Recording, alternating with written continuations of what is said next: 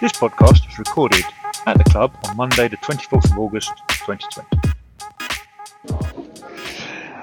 Uh, today I'm joined by uh, Club Chair Tracy Wedd and uh, Paul Tucker, who's not Chris McFerrin, because Chris McFerrin had to go home, he was hungry.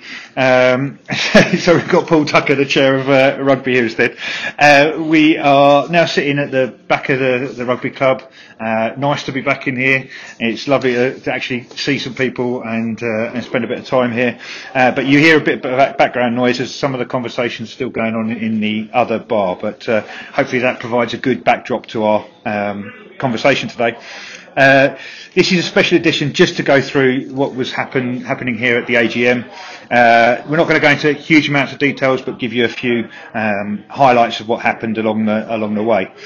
So I think um, just to start off, Alan Price opened up the meeting tonight saying thank you to everyone for their uh, attendance.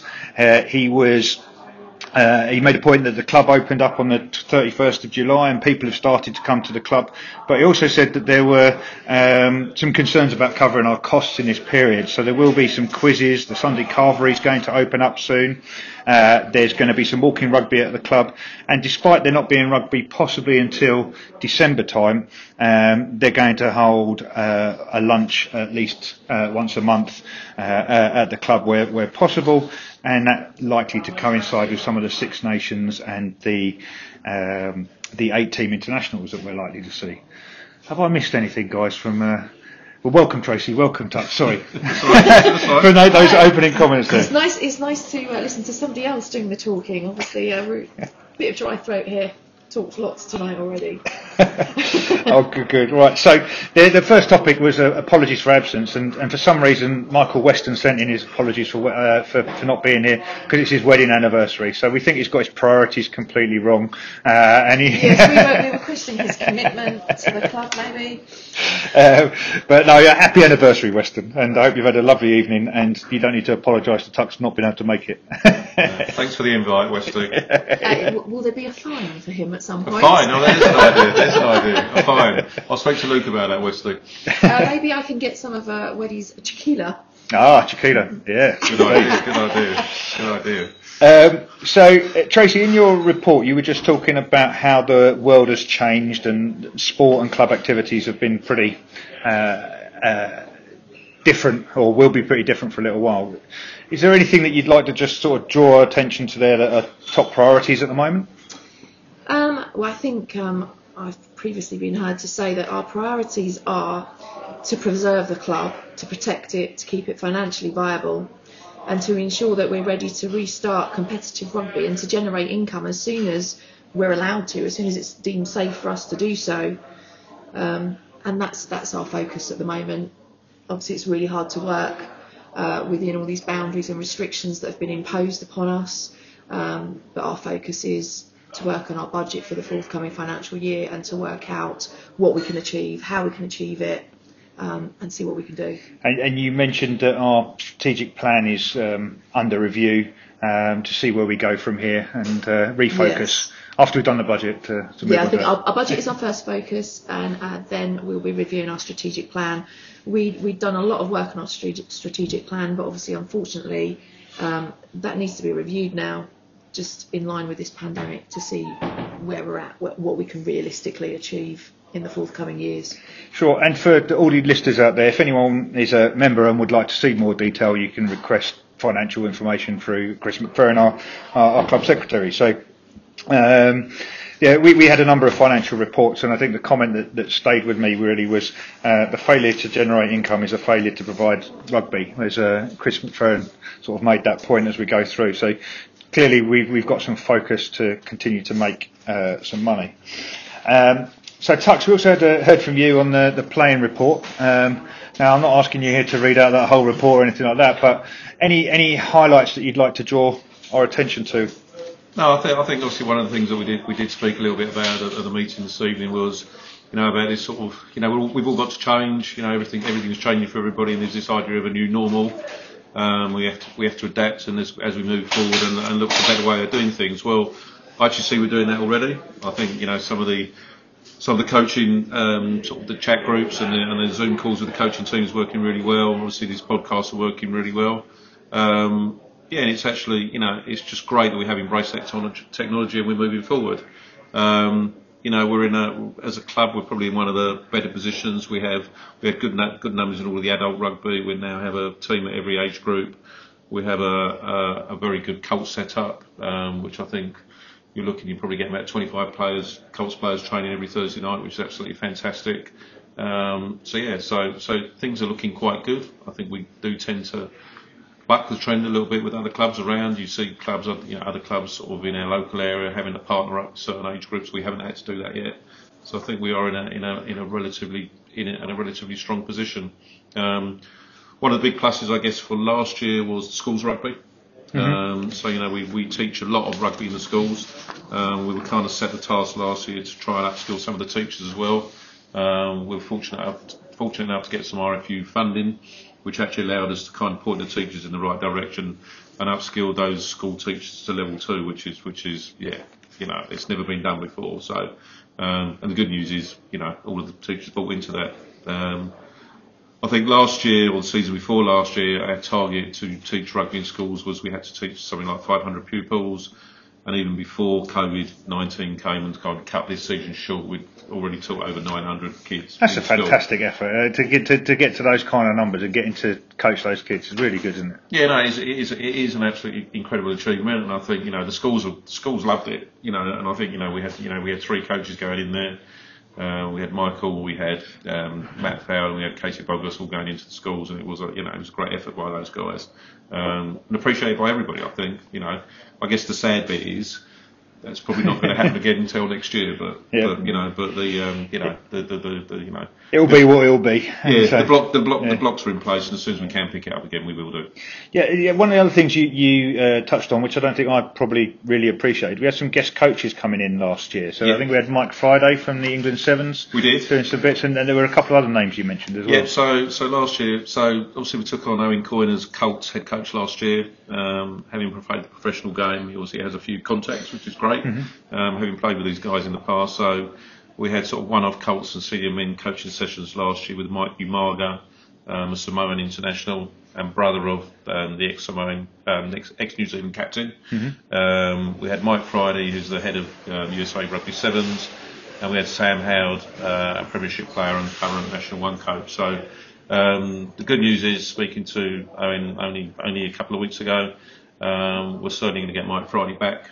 Um, he's already agreed to come and actually do another coaching session, um, and he's hoping that we'll also get um, Steve Thompson down, sort of former Northampton player, to do some front five stuff. So Northampton player and World Cup winner. And World Cup winner, exactly. And, so, don't forget that so, bit. and retired, and retired for injury, and then burst back onto the scene as well. So, exactly. Yeah, excellent. So, so getting those guys down will be absolutely fantastic, you know. And I think, yeah, you know, they they were they were due to come actually in the next few weeks. We kind of put them off a little bit. Um, particularly Steve Thompson. There's probably no point in him being at the club if he can't do any hands-on front front front five yeah. work because you know that'll be a, that'll be a waste of his time and ours. So so yeah, that's that's you know it's really um, yeah that's that's really good stuff. Excellent. So I mean I think um, uh, Steve Foreman also gave a uh, uh, an update on the volunteers piece, praised the work with the volunteers pack that sort of details out what needs to be done when uh, uh, uh, a lot of people come on board. I didn't realise that Dave Sharp won a, an award for unsung hero.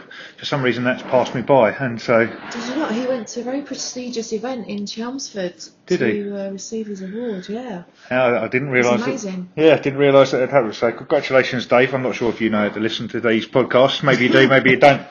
Um, but uh, no, congratulations. But I think you, you, mentioned there were some nominations, or Steve mentioned there were some nominations in for this year that was due to happen.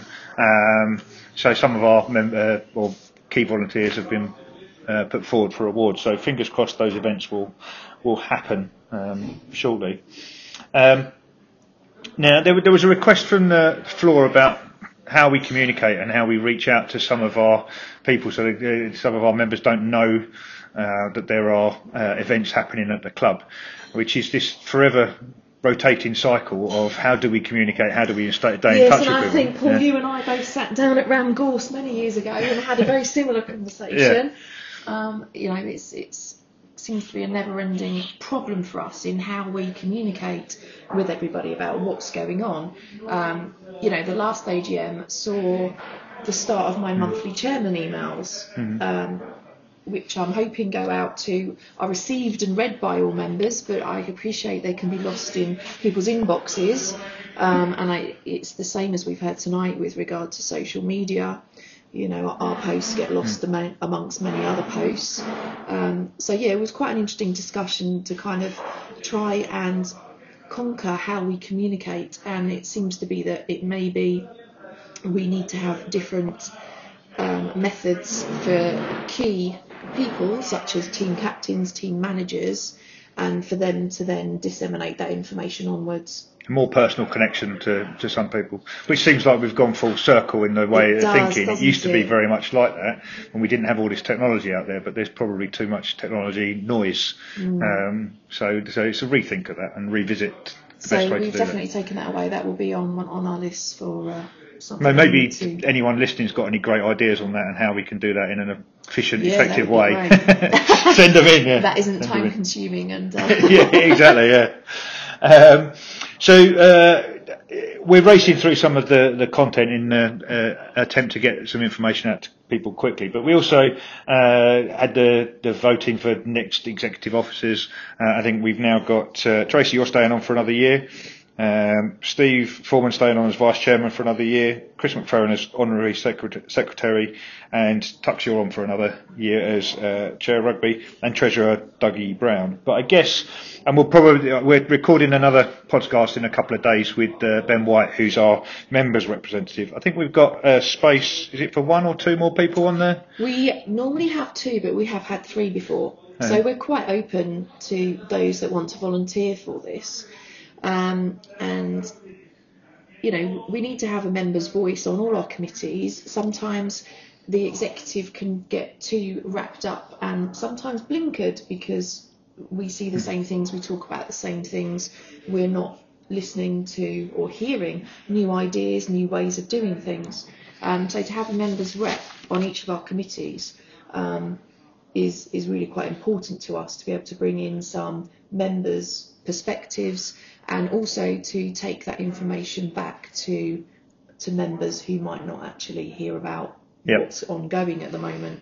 Um, so yes, so whilst Ben is happy to continue, there is an opening for one or two others to So- join us. And if people are interested, we'll talk to Ben more uh, later in the week about what that involves. But if people are interested, then contact you, Tracy. Yep, yep. Yeah. Okay. Or, or even Ben, I guess, as, as one of our other uh, um, contacts on there. Um, so that that's uh, where we come to. And then uh, Alan Price was short. I mean, he was he finished his conversation very his closing remarks very He was short. Short. Yeah, he was short. Surprisingly Um, short. yeah, yeah. Um, uh, and he, he wrapped up with it saying a massive thank you to the exec for all of the hard work over the, uh, the particularly the last few months. Uh, uh, uh, it's recognised that I think across the club there that no one signed up to manage a club in a pandemic. We want to be doing all the good stuff, and although we've got some tough 12 months ahead of us, I think we've got uh, the fun will be will come and it will come back, and all the hard work that everyone's putting in at the moment will will mean that we are are back playing rugby and having more fun than ever before in an organised way. So I just share my thanks to you all and all the rest of the exec for your time putting in into to prepare for the meeting, but also all the hard work over the last few months. But there you go. That, that's anything to add before we close off for today. No, I would just say you're absolutely right, but we will be back. You know, it's been quite painful over the last few months. I think, you know, we normally spend probably June and July kind of relaxing and standing down and not worrying about rugby too much. And I think all we've been doing talk, is talking about when we're going to get back and you know and how we how the club's going to survive. But you know, hopefully we're through that. Um, and hopefully we will get some somebody, something, some play back on the pitch at some point um, and not, in a not too distant future. So What is it you'd normally say, Tax? Onwards and upwards. onwards and upwards, yeah. Indeed. And also to you know a quote from from Pricey was uh, you know collectively we're going to work together to ensure that rugby is the winner. Absolutely, excellent. Well, thank you both for taking a little bit extra time this evening to have this chat after everyone else has now gone home, and uh, uh, and we'll get this podcast out to the uh, sort of all of our listeners in the near future. So, thank you. Brilliant. Thanks, Paul. Cheers. Thanks, Paul. Thank you for listening to the House of Rams podcast. We hope you've enjoyed it and found it interesting. We'd love to hear your feedback, so please get in touch through Facebook or email me direct with your thoughts. If you'd like to appear on one of our podcasts or showcase what you're doing at the club, please email me on pauloweninen at gmail.com or contact me through Facebook. Watch out for our next release and thanks for listening.